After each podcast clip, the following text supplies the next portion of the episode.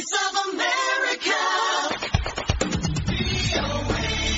ኢትዮጵያ በታላቁ የህዳሴ ግድብ ዙሪያ በሚደረገው ድርድር አካሄድ ላይ የተባበሩት መንግስታት ድርጅት የጸጥታው ምክር ቤት በሁለቱ የታችኛው ተፋሰስ ሀገሮች ላይ ተጽዕኖ እንዲያደርግ የሚያሳስብ ደብዳቤ ማስገባቷን የውጭ ጉዳይ ሚኒስቴር አስታወቀ።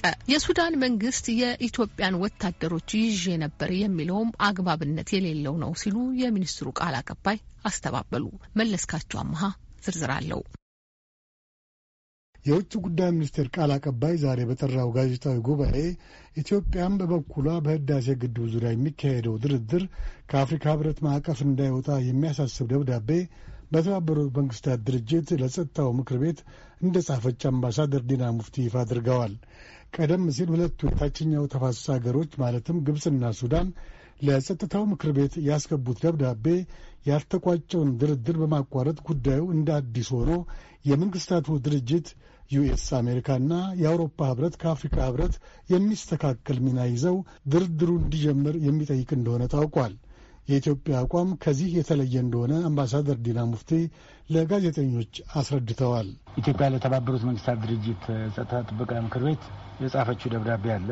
እዛ ደብዳቤ ላይ በዋናነት የተላለፈው መልእክት በአፍሪካ ሂደት በአፍሪካ አስተባባሪነት የሚደረገው ድርድር በዛው ሂደት እንዲቀጥል ይሄ በተባበሩት መንግስታት ድርጅትና በአፍሪካ መካከል ያለውን complementarity የመደጋገፉን ሂደትም የተከተለ መሆኑን አሁንም ሱዳንም ግብፅም ከዚህ ከአፍሪካ process ለመውጣት የሚያደርጉት ነገር ተገቢ እንዳልሆነና የተባበሩት መንግስታት ድርጅት በእነሱ ላይ ተጽዕኖ እንዲያደርግ የሚያሳስብ ደብዳቤ ነው የተላከው ማለት ነው። ቃል አቀባዩ አክለውም የሁለቱ ሀገሮች ዋና ግብ አሁን ያለውን ኢፍትሐዊ የውሃ አጠቃቀም ለማስቀጠል መሆኑን አስገንዝበው የጸጥታው ምክር ቤት እርምጃቸውን እንዲያስቆም የሚያሳስብ እንደሆነም ጠቁመዋል። ሁለቱ ሀገሮች በተለይ በቅንነት እየተደራደሩ አለመሆኑን እዚሁ ደብዳቤ ላይ ቀደም ሲል የደቡብ አፍሪካ መንግስት አሁን ደግሞ የኮንጎ ሪፐብሊክ መንግስት ሂደቱ እንዲሳካ ለሚያደርጉት ጥረት ኢትዮጵያ ያላትን ምስጋና አቅርባለች ማለት ነው እዚሁ ደብዳቤ ላይ ከዚህም በላይ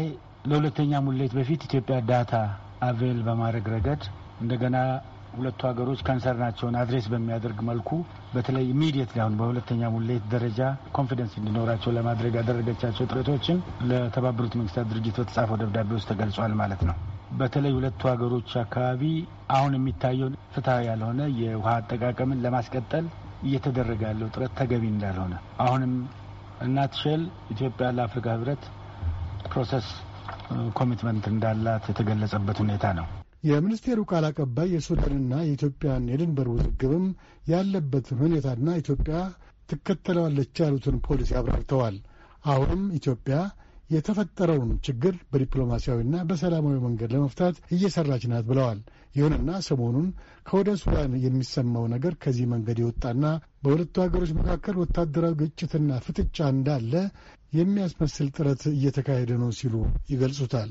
ሰሞኑን በሱዳን በኩል maybe ሚዲያም ላይ እንዳያችሁ ስልሳ አንድ የሚሆኑ የኢትዮጵያ ወታደሮችን ይዘናል የሚለው አግባብነት ያለው ጉዳይ እንዳልሆነ ከመሰረቱ ሲጀመር ሁለቱ ሀገሮች መካከል በአሁኑ ሰዓት ካረንት የሆነ ወታደራዊ ግጭት የለም። ምንም እንኳን የሱዳን ጦር የኢትዮጵያን መሬት ይዞ ንብረት ያወደመበት ሁኔታ ቢኖርም ነገር ግን ሰሞኑን ያደረጉት ነገር ስልሳ አንድ ዜጎችን ማለት ነው ሀምሳ ዘጠኙ ገበሬዎች ናቸው ሁለት ሚሊሻዎችን ጨምረው ይዘናቸዋል የሚል መግለጫ ነው እየሰጡ ያሉት። actually ለዓለም አቀፍ ህብረተሰብ በሁለቱ ሀገሮች መካከል መሳሪያ የጦር ግጭት ወይም ወታደራዊ confrontation እንዳለ የሚያስመስል አይነት ነገር ነው ያለው። ይሄም ፍጹም ስህተት መሆኑን ነው። እውነታው ግን ኢትዮጵያ በሱዳን ወታደራዊ ኃይል መያዟን ነው መሬቷ። አሁንም ኢትዮጵያ ለሰላማዊ መፍትሄ ቅድሚያ እንደምትሰጥ ነው የምንገልጸው። በአምባሳደር ዲና አባባል ወታደራዊ ግጭት በሌለበት ወታደር ሊያዝ አይችልም። በሀገራቸው ድንበር ውስጥ የሚገኙ ዜጎች ወደ ሀገራቸው ተመለሱ ሊባሉም አይችልም የሚል ነው።